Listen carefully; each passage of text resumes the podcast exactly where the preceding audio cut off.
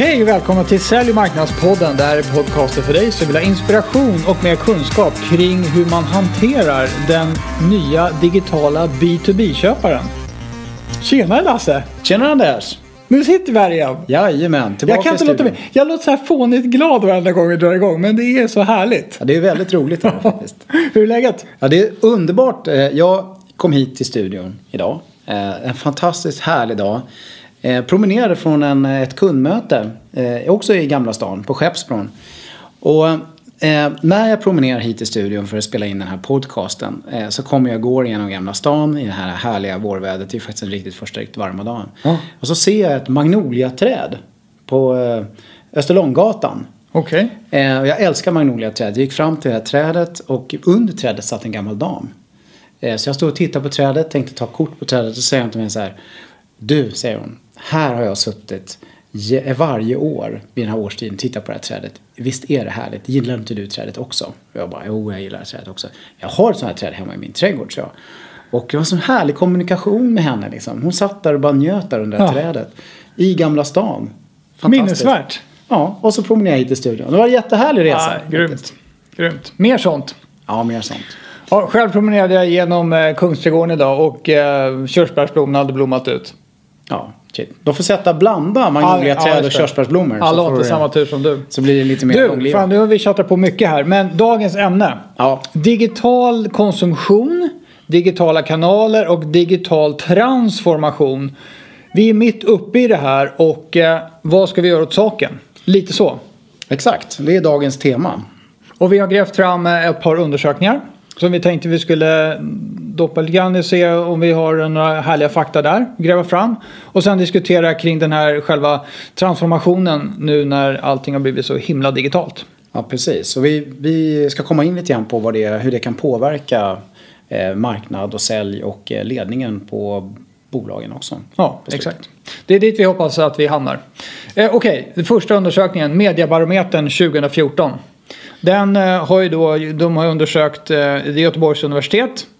Eh, eller är det i, sam, i samarbete med Nordicom Sverige, Ja. Göteborgs universitet. Exakt. Som har gjort en undersökning kring mediekonsumtion, alltså vilka, vilka olika typer av media vi utnyttjar. Och det är då vi, det är svenska folk i Sverige mellan 9 och 79 år. Som håller på här och konsumerar media hela tiden. Precis, det här är en riktigt stor, omfattande undersökning. Ja, jag tror det. Jag vet Det inte är hur många respondenter det är. Det har jag ingen aning om faktiskt. Men den ser väldigt fin ut med många härliga grafer. Så om vi dyker ner i den så ehm, konstaterar vi snabbt här på första sliden att nätet är lika stort som tv i alla fall. Ja, Det, det är bara en sån sak skulle jag säga är, är remarkabelt. TV har ju varit liksom i, i majestät länge. Precis. I USA har det här slagits upp väldigt stort. Eh, när, när eh, internet gick om tv. Mm. Eh, det var ju här ett litet tag sedan. Och då, då var det väldigt stora liksom, nyheter kring det där. Mycket diskussion kring det där. Konsekvenserna kring det där. Här har det inte blivit det på samma sätt. Men man kan definitivt konstatera att det har hänt här också. Och det håller på att hända här med. Man kan fråga om de rapporterade om den nyheten på TV. Eller om de bara höll tyst om det. De höll bara tyst. De vill inte förlora tittare kanske, så de var tysta. Ehm, ja men så är det, absolut. Ehm, sen när det gäller det här med internet. Det som också är intressant med undersökningen det är att det är hela 48 procent av alla svenskar mellan 9 och 79 år som använder social media dagligen. Just det. Och det är faktiskt över 80% som använder internet ska vi säga. Exakt. Och då verkar det vara så här att hälften av de som använder internet använder då eh, det till sociala media. Ja, så att sociala media-biten på internet har blivit väldigt stort. Det är inte så här jätte, jätteförvånande egentligen men det är härligt att se siffror här för man får lite mer bett i argumenten. Så är det alltid. Sen den största nyheten som vi tycker är härlig det är ju att eh, podden ligger på samma nivå som CD-skivan. Och CD-skivan eh, har vi eh, starka eh, indikationer på att den är på väg ner och att podden är på väg upp. Ja, verkligen. Verkligen. Eh, Podden har ju en bra bit kvar upp till radion som gör 68 procent. Ja. Podden har 7.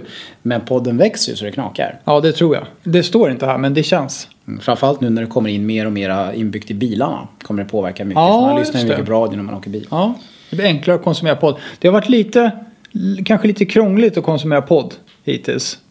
Eh, att man måste in i speciella appar och sånt där. Det är lättare att slå på radion. Annars en sak som förvånar mig eh, det är ju att, att den här så kallade e-booken eh, att den bara att den är en sån liten företeelse fortfarande. Det är en stor företeelse i USA men här i Sverige har det inte riktigt tagit fart med, med boken. Nej, jag tror, att, jag tror att det är en ganska stor grej i Tyskland också. Det har någonting med priserna att göra här i Sverige tror jag. Förlagsbranschen ligger efter här i Sverige.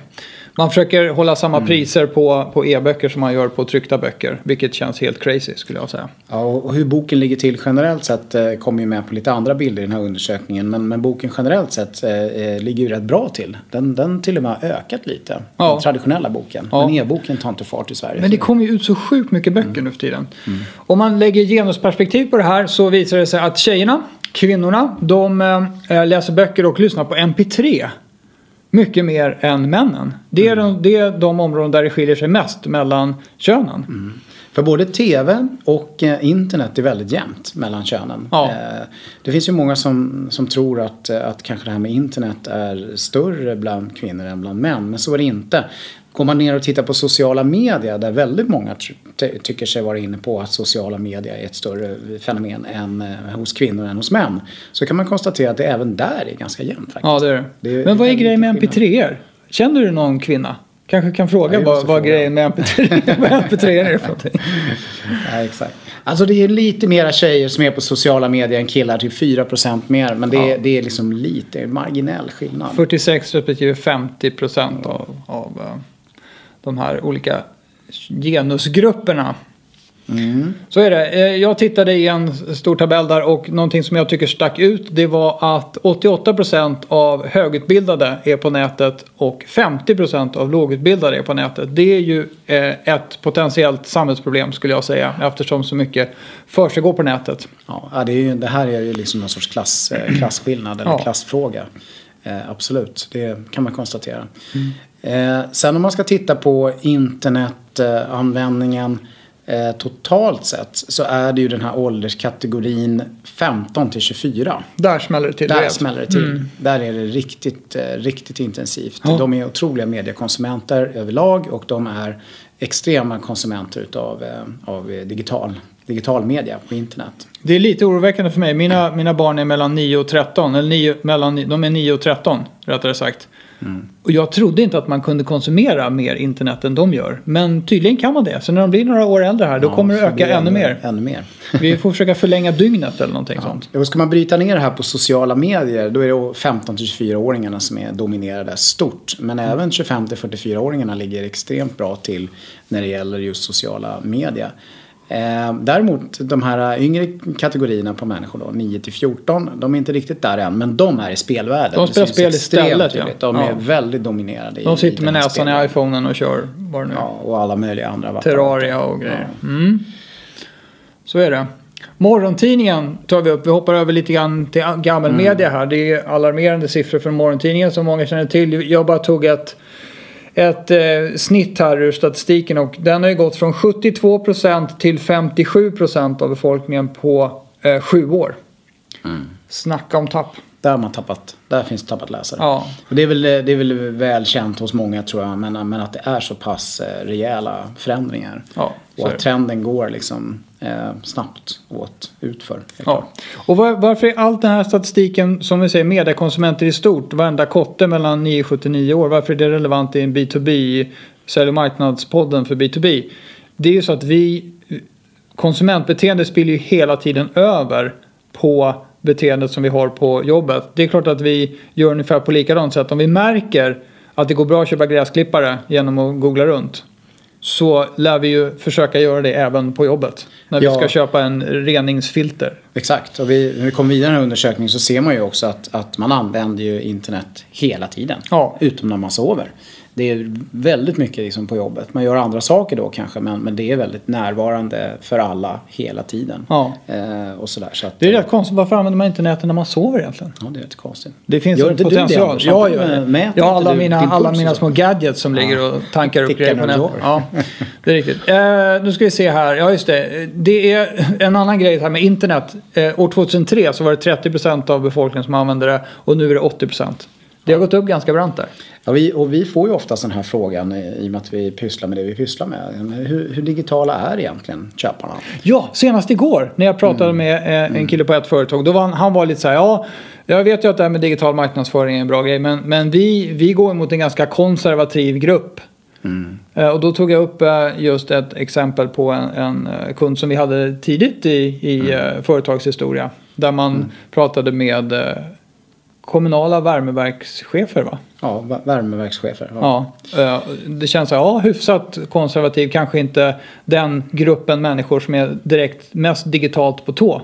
Nej. Men det visade sig att det var de visste. ja, de är tillräckligt digitalt på tå i alla fall. Ja, Så man, eh, nej så absolut. Så det har gått fort och det, det, är, eh, det är så. Men det är klart att det skiljer sig åt i olika branscher, olika ålderskategorier och, hur effektivt det funkar. Sen, sen märker man ju tydligt när man börjar jobba mer med digital marknadsföring och gör bra och relevant digital marknadsföring. Ja. Då blir ju, får, in- får ju folk en vettig anledning Ja. så att säga att, att använda den typen av information när de fattar köpbeslut på jobbet. just det. Och kan du tänka dig vilken grej om man som företag är av de första i sin bransch som bryter igenom den digitala barriären och börjar, börjar rätta sig efter kundernas nya digitala beteende. Då har man en ganska bra försprång.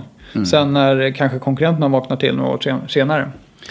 Ja, vi har ju varit inne på det här med, med tidpunkten på dagen eh, tidigare. Men det finns ju en, en väldigt intressant diagram i den här undersökningen som väldigt tydligt visar på det. Att det är, det är verkligen, det är tidigt på morgonen, inte så mycket. Men sen på förmiddagen då snurrar det igång. Och eh, det når väl sin peak eh, eh, naturligtvis mellan 19 och 22 på kvällarna. Eh, men det är lika mycket på eftermiddagen i stort sett som mellan 19 och 22. Och eh, det snurrar även när man är på väg hem från jobbet mellan eh, 17 och 19. Ja. Så det, det är lite lägre på förmiddagarna mellan 8 och 12. Eh, d- Det är då man jobbar lite. Sen kör man Facebook resten antagligen. Eh, ja, sen så är det väl den här sista bilden Anders med, eh, med eh, hur mycket tid man egentligen Ja. spenderar. Och om man då tar internet, så man gör ju olika saker på internet, men totalt sett hur mycket tid man lägger ner på det här. Så är det alltså i genomsnitt eh, 9 till 79 år, så är det alltså över två timmar varje dag. Ja, mer än tv. Mer än tv. Så är det. Och sen kollade vi på det här siffran för hur mycket tid spenderar man med att konsumera media överhuvudtaget. 6 timmar och 20 minuter I per dag. Det är liksom, vi gör inget annat än att bara sitta och suga i oss andras content hela dagarna. Det är helt fantastiskt. Var ska världen ta vägen någonstans? Det var en liten, en liten eh, inslidning på ämnet här. Där vi bara, där vi åter en gång fick eh, fakta och svart på vitt att digitaliseringen eh, slår till med brutal kraft. Och då tänkte vi gå över till nästa undersökning som då är mer fokuserade på affärsvärlden än på eh, än på konsumtion eh, i största allmänhet. Vad, vad heter den här undersökningen? Vilka är det som har gjort den? Den heter The State of Digital Transformation eh, och eh, den undersökningen kom i, eh, i höstas.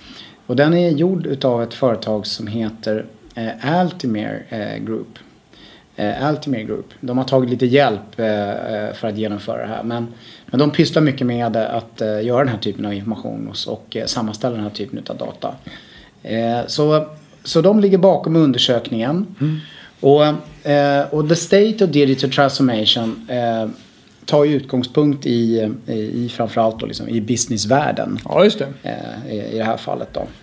Och, eh, så de har ju tittat på ett antal eh, olika saker så att säga, som händer kring det Vilka här. företag, de försöker kolla på vilka företag har på allvar tagit konsekvensen av att eh, köparna är digitala. Och hur ligger de till och vad är det de, gör. ja vad gör de inom det där och vad är det för utmaningar och så vidare som de tittar på då. Och då, då, då kommer liksom den första tunga faktan här. Eh, som är Organizations undergoing digital transformation efforts. Alltså man är i en förändringsläge eh, när det gäller det här. Ja. Det är 88 procent jobbar med... Säger de. Ja, ja. För det står i undersökningen sen att det kan ju inte stämma. Det, det är nämligen så här, en slutsats av att det pekar åt olika håll. Det var att 88% säger att de håller på med det här och sen så är det bara 17% som säger att de har koll på den digitala köpresan. Vilket Exakt. gör att då måste de här två olika människorna som de har frågat om det här lägga in olika saker här med digital transformation. Ja, jag tror att den här 88-siffran visar ju liksom att, att många har tagit frågan på allvar. Men det är få som verkligen har kommit så långt så att man, man förstår den digitala köpresan. Det... Ja, man kanske gör andra små saker kring... Man kanske registrerar ett Twitterkonto till exempel. Bara ja, sådär. exakt. Eh, för, för de har ju även frågat om det här med, med köpresan och då, då kommer man in på det. Companies must focus on journey mapping to improve customer experience. Men, men hur många är det som, som har börjat uh, försöka sig förstå den här digitala köpresan och, och, och, och, mappa upp vad det är man faktiskt ska göra för att kunden ska må bra och, och tycka att det här är vettigt och kan ta sig fram på den. Just det. Och då, det är där man landar i det här att det är eh, det är 25 procent som känner att de har eh, mappat upp det här och har en god förståelse kring det. Eh, Medan eh, ja, 40, övriga har liksom inte riktigt landat i det här ordentligt. Nej, just det. Och den stora bubblan här, vi tittar på bubbla jag och Lasse här nu. 42 procent, jättestor bubbla. De har inte officiellt säga, gjort någon form av undersökning kring det här. Ja, precis. Men tycker att de har något sån här koll på vilka digitala uh, touchpoints eller ja, uh, som, som kunderna då eh, uppskattar i sociala mobil och mobila teknologier och sånt där. Och det man kan säga så här det är att, att eh, för att man ska bli framgångsrik och lyckas med modern digital marknadsföring så behöver man ju förstå den här digitala köpresan. Eh, det är liksom grunden i att lyckas och att det, att det är så pass få som verkligen har kommit så långt talar ju också mycket för att att, eh, att det, är, det, är, svårt att lyckas om man inte har fått till det här helt enkelt. Så det, det finns mycket jobb kvar att göra för väldigt många när det gäller att skapa sig en bättre förståelse för att man överhuvudtaget ska kunna hantera det på ett vettigt sätt. Absolut, och när vi jobbar med det då, då börjar ju vi i den änden att man överhuvudtaget ska förstå sin köpare. Mm. Men, men när jag tänker närmare på saken så blandar vi alltid in att man ska förstå köparen på ett digitalt plan. Så är det ju. Eftersom vi, vi tycker att det, det finns så mycket som talar för att man ska kommunicera med köparna digitalt eftersom det är bra för både avsändare och mottagare. Men eh, man kan inte bara titta på själva resan i sig. Man måste också förstå köparen på mm. djupet. Mm. Så så är det. det. det. är många som tycker att de håller på med digital transformation. Eh, men man konstaterar att datat i den här undersökningen är motsägelsefullt i alla fall. Ska vi prata om vem som eh, leder arbetet med digital transformation? Det, det, det är väldigt intressant, uh, intressant information kring det här med vem som leder det. På ett sätt så kan man ju känna lite grann att det här borde ju verkligen vara en fråga för, eh, ja, för den yttersta ledningen. För, för, eh, för, för vdn, för CEO. Vem ska annars göra ja, känns liksom. Ta fanan i det här och, och driva hela frågan och förstå att det här är väldigt avgörande, väldigt viktigt för företaget. Ja. Men, eh, men så har det väl inte riktigt blivit. Jag tror att vdarna är med på tåget i, mm. i viss mån. Men, men det är ju det är marknadsföraren det är Chief Marketing Officer, det är marknadsförarna, marknadscheferna som, eh, som eh, verkligen leder vägen fram här. I störst utsträckning är det marknadsförarna ja. Och ja. Det, det känns, vi har ju någon liten sån här utvecklingstrappa när vi pratar också och, och där är det ju, det känns helt naturligt för mig i alla fall att man börjar i det, på kommunikationssidan eh, med, med digitaliseringen och sen så arbetar sig inåt i företaget Eftersom kommunikation är ju då eh, av hävd någonting externt. Man mm. pratar ju med någon, kommunicerar ju med någon där ute. Mm. Så man bör börja där. För om man sen har kommunikationen på plats då kan man ju öppna upp dialogen kring flera ämnen. Till exempel vad man ska ha för produkter i framtiden. Mm. Och det är ju så här att ska man lyckas så är det ju också extremt viktigt att man börjar kommunicera digitalt med köparna väldigt, väldigt tidigt i deras köpprocess. Och det är många marknadsförare som har kommit på att det är så man vill göra. Och då, då är det väl liksom där det har liksom börjat lite grann naturligt. Sen är det väl så också att marknadsförarna naturligtvis har upplevt att den traditionella marknadsföringen har slutat att fungera. Man måste liksom hitta på något annat och göra något annat. Och, och, då har man blivit lite först på båten här så att säga och försöker leda det här arbetet av den anledningen också. Ja, man använder ju mycket av de här digitala kanalerna. De är ju, de är ju annonsfinansierade. Mm. Så att det är klart, det är ju marknadschefens budget som har byggt Mark Zuckerbergs förmögenhet. Så det är därifrån pengarna först kommer. Snarare än supply chain-chefen har ju inte lagt mycket pengar på, på Facebook. Men det har ju marknadschefen gjort. Så att det finns ju en naturlig koppling här. Och det är mm. intressant då att eh, marknadschefen kan ta det här vidare och också ta flaggan eller fanan som du sa för någon mer generell digitalisering av hela företagets eh, verksamhet. Samtidigt så vet ju vi också att, eh, att marknadscheferna och marknadsförarna inte har så stark position, framförallt inom B2B-världen, i ledningsgrupper och i strategier och sånt. Eh, så att, eh, att man sätter igång och jobbar med det här och driver den här frågan utan att man liksom har den strategiska positionen i företaget är ju inte bra.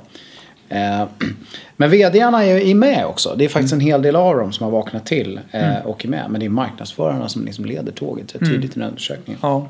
Så är det. Vdarna kommer på andra plats. Det är på marknad det händer. Sen har de ju tittat rätt mycket på um, utmaningar kopplat till det här. Eh, och det första man kan konstatera det är att, att många anser att det finns väldigt mycket utmaningar för att man ska lyckas med den här digitala transformationen. Mm. Eh, men eh, det som ändå kanske är lite förvånande det är att man anser att den här kulturella frågan är liksom så högst på dagordningen. Eller det är det som är den största utmaningen. Alltså vi är medvetna om och vi träffar på det dagligen att det är en utmaning. Men att det är den allra största, man ser det som den allra största utmaningen att, att man ska driva de här grejerna digitalt och göra det på ett ganska fundamentalt annorlunda sätt är liksom den största utmaningen. Ja, jag tror att det, det till att börja med eh, är lätt att lägga till saker på att göra-listan. Att bra, nu gör vi det här, men då twittrar vi lite grann också för att trivialisera hela den här diskussionen. Så det, det är lätt att göra, men om man nu ska sluta göra så och allokera om resurser och tid för folk och, och chefer ska bestämma att nu så ska vi inte ut på 12 mm. kundbesök om dagen längre utan nu ska vi digitalisera våran sälj-köpprocess här så att vi sparkar hälften av säljarna och satsar på en digital kanal. Det ligger ju i, då, i grunden i en kulturell, alltså en, en i grunden annan inställning till hur man ska göra affärer. Och mm. det känns ju då som en stor risk. Det kan mm. vara så att det är mycket större risk att bara fortsätta som man har gjort förut. Men det mm. känns alltid lite safe. Man vet vad man har och inte vad man får och så vidare. Nej, och sen det här, det här när man jobbar med, med digital marknadsföring och content marketing och behöver skapa content och det blir många som blir inblandade i det och det står inte på deras arbetsbeskrivning idag och mm. då blir det liksom en rätt stor kulturell fråga. Så att eh, den är där, den kulturella frågan att förändra den och att det faktiskt är väldigt mycket hela företagets kulturella inställning till hela den här grejen det handlar om. Ja, och det där är, det är ju synd då att det är den. För, för det, är, det är lite flummigt um, mm. om hur, uh, hur man ska tackla den där kulturfrågan. Så mm. Frågan är om inte det är någon sorts slasktratt som man häller saker i och säger men du vet, vi, det är kulturen det är fel på. Så kan det vara. Och om man inte säger det så är det ledningen det är fel på. Mm. Jag vet Exakt. inte. Det känns lite så här man kan inte nöja sig med att det är utmaningen. Utan jag tror att då måste man man förändrar ju inte kulturen genom att förändra kulturen. Man förändrar, kulturen förändras ju genom att man börjar göra andra saker och tänka på nya sätt. Mm. Där har du ju liksom själva grundbulten i det här. Så man kan inte tackla problemet rakt på. Utan man måste göra något annat istället.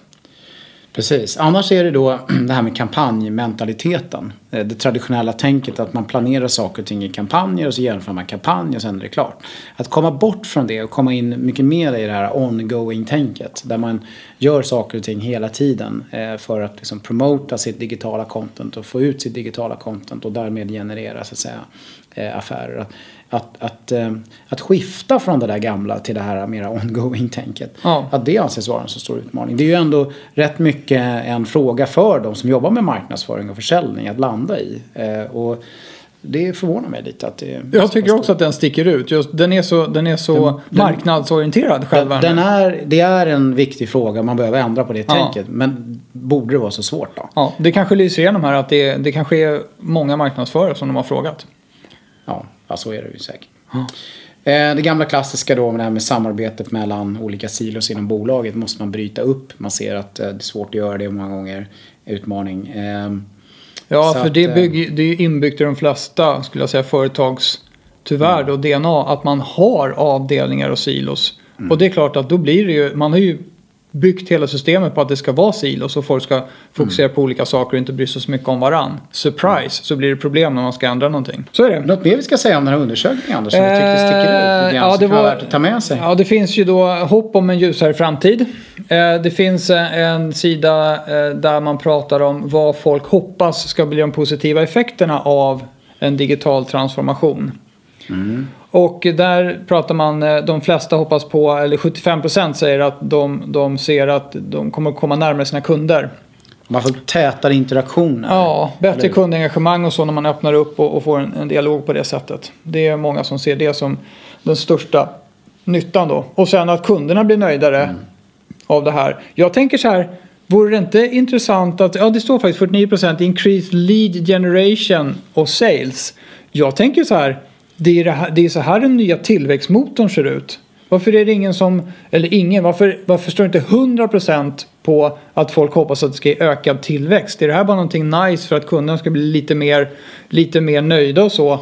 Men det står inte att det kommer ge mer affärer. Det tycker jag är märkligt. Det är ju så här man gör affärer nu för tiden. Ja, det finns otroligt mycket förhoppningar på hela det här digitala fenomenet. Ja, men jag tycker fortfarande att man inte har satt, satt eh, fingret på att det här, är, det här är vår möjlighet att överleva som företag. Till exempel. Överlevnad borde det stå på en bubbla också som skulle vara 100%. Faktiskt, för många är det så. Ja, här är så här, nej, men vi vill ha lite nöjdare kunder. Eh, lite fler leads vore bra om vi konverterade mer. Ja, ja det absolut. De, de grejerna är bra. Men vad sägs om att låta bli att dö? Det vore ganska bra. Jag tycker det, det, där, det här är, nu blir jag nästan upprörd här. Nej, men det här är, det är en indikation på att man inte tar det här riktigt på allvar. Eh, vi började prata om att eh, folk sitter på nätet hela dygn runt nästan och, och eh, gör det de ska där. Eh, och, och så håller man på och eh, fransar lite i kanten på företagen. Det är, är inget bra. Vi var ju inne på det lite tidigare att det är marknadsförarna nu som någonstans har lite grann tagit eh, lead i hela den här frågan. Eh, Ja, det har blivit pekar den här så. undersökningen Ja. Och det, det möter ju vi och ser ganska mycket i vardagen när vi springer runt. Och det, det, det som är ju en väldigt viktig fråga det är ju hur man ska organisera sig kring det här. Det har ju varit uppe i andra podcasts eh, tidigare. Där vi har pratat om att man behöver ha redaktionschefer och man behöver ha sådana som ansvarar för digital eh, marknadsföring och promotion. Promotion managers, man behöver ha personer som ansvarar för content och att skapa och generera content. Content managers, content creators. Och, och, man, och man behöver skapa ett antal olika såna här eh, liksom, roller. Ja. Som, som jag tycker känns ganska självklara efter ett tag när man har jobbat med det här och börjat implementera det här med, med modern digital marknadsföring. Det som däremot är lite intressant det är ju när man börjar prata om det här med köpresetänket som, som ju den här undersökningen tar mycket fasta på. Att, att man måste förstå den digitala köpresan hela vägen. Ja. Från någon, att det händer någonting tills att det blir liksom någon form av intresse och att, att det sedermera blir något som vi ska sälja på och att det sen blir en affär. Och faktiskt väldigt hög grad också att under tiden folk använder produkten eller tjänsten. Alltså att man har hela loopen där. Ja. Och, det, och, det, och den här frågan är extremt central. För att om du tänkte på den traditionella marknadsföringen. Den har ju inte direkt ansvar för den här digitala köpresan normalt sett. Eh, och, och säljchefen har ju inte det heller Nej. normalt sett. Utan här uppstår liksom någon sorts ny förståelse om den här digitala köpresan. Som någon måste ta liksom ansvaret för. Ja, Och, och, och, och Ja. det behövs det ju liksom en, en roll för. kanske. Eller? Ja, kanske. Jag tänker så här att om eh, jag vore vd på ett stort bolag och jag känner pressen, jag ser där ute att det händer grejer bland mina kunder. Då skulle jag ta in min ledningsgrupp och så skulle jag titta var och en stint i ögonen, så här en i taget. Så skulle jag säga du, nu ser du till och ta fram en digital plan för din del av verksamheten. Vi ses om två veckor. Och så skulle, var, och så skulle man behålla organisationen som man har den nu. Så att man inte vet, inte blir hela havet stormar och alla höga chefer blir skitoroliga för att de ska byta jobb och så. Utan de får se till att digitalisera sin del av verksamheten. Sen när det väl har satt sig och man har börjat jobba på det här sättet. Då kan man börja optimera sin organisation för det nya sättet att jobba. Så tänker jag. Exakt. Ja, jag, tror, jag tror du är helt rätt ute där Anders. Det, det, det är inte så att man tillsätter någon med en ny titel liksom det första man gör. Men, men frågan är lite grann hur man ska göra. För det, någonstans måste man ju ändå se till att man i- håller fokuset på det här. alla ska få sitt, sin hemläxa att göra. Utifrån sin, utifrån sin nuvarande funktion, bara, hur ska du maximalt kunna digitalisera den? Exakt. Och- För och sen får vi sen, liksom- får man, sen får man mötas kring det så att Ja. säga. Så det blir olika ansvar. Sen får man optimera i nästa steg. För jag, tror att det är, det är, och jag kan tänka mig, vad är alternativet? Ja men man tar in någon slug rackare från McKinsey som gör en digitalisering transformationsplan någonstans i ett mörkt rum. Eh, Och så lägger man upp den på bordet. Det kommer ju då bli världens halabaloo när den ska då genomföras. Istället för att man låter varje chef ta sitt digitala ansvar som första steget. Och sen får man väl se vad det ger för konsekvenser på bolaget. Nej, så det, det det nättar ner på det, det, blir, det blir vdn som får ta flaggarna. Det finns ingen annan. Nej. Är man vd och inte tar den digitala flaggan, då kan man Nej. hälsa hem. Ställa krav på att vi ska ha en digital strategi på olika sätt kopplat till olika verksamhetsdelar. Ja. Där hamnar vi. Där hamnar vi. Och så ska jag säga så här då. Om man har eh, en VD på ett bolag och man råkar sitta i styrelsen. Då ska man fråga VDn på det där bolaget var den digitala strategin finns någonstans. Mm. Och så bör man inte kanske vara fullt jätteelak om VDn inte drar upp den där ur väskan under sittande möte. Utan då säger jag, då träffas vi igen om en månad så går vi igenom den. Precis. Så det är bra tips till den som råkar sitta i en styrelse. Precis. Det är ju många som ska in i sådana här strategimöten nu. Ja. Affärsplaneringsmöten. Ja. Strategimöten med styrelsen. Ja, Eh, kanske dags att damma av frågan. ja precis. Om den har hunnit bli dammig då ska man damma av den, absolut. Ja, vad bra. Vet du vad, vi har en Ja. grej vi ska prata om också eh, till våra kära lyssnare. Det är så att vi eh, kör ju en webb, eh, webbseminarium. Exakt. Nytt Den- koncept. Ja, vi, vi, vi har kört med stor framgång kör vi såna här sälj och marknadsfrukostar på kontoret. Macka och fika och nära dialog med inte så himla många människor kring ett intressant ämne, marknadsföring och försäljning. Digitalt. Ja, och nu gör vi en kort variant av det här till de som inte riktigt har tid att ta sig iväg eh, från kontoret. Och då kör vi alltså seminarium på webben. Ja. Och de är bara en halvtimme långa. Så Ja. vi kör det första avsnittet här eh, den 28 maj 9 till 9.30. Exakt. Och boka sig gör man på www.businessreflex.se under aktiviteter. Just det, och ämnet den här gången det är social selling. Social selling. Ja, hur, eh, hur ska man digitalisera säljet helt enkelt? Mycket med hjälp av LinkedIn. Ja, bra. Kanske Ja. vi ska avrunda för idag då, Anders. Ja, det känns väl så. Mm. Kanske ser man hinner ut i det härliga vårvädret. Innan magnoliablommorna ramlar av. Ja, exakt. bra. Tackar vi för oss då. Ja, och så- vi önskar alla att de ska, få, att de ska vara Relevant. relevanta.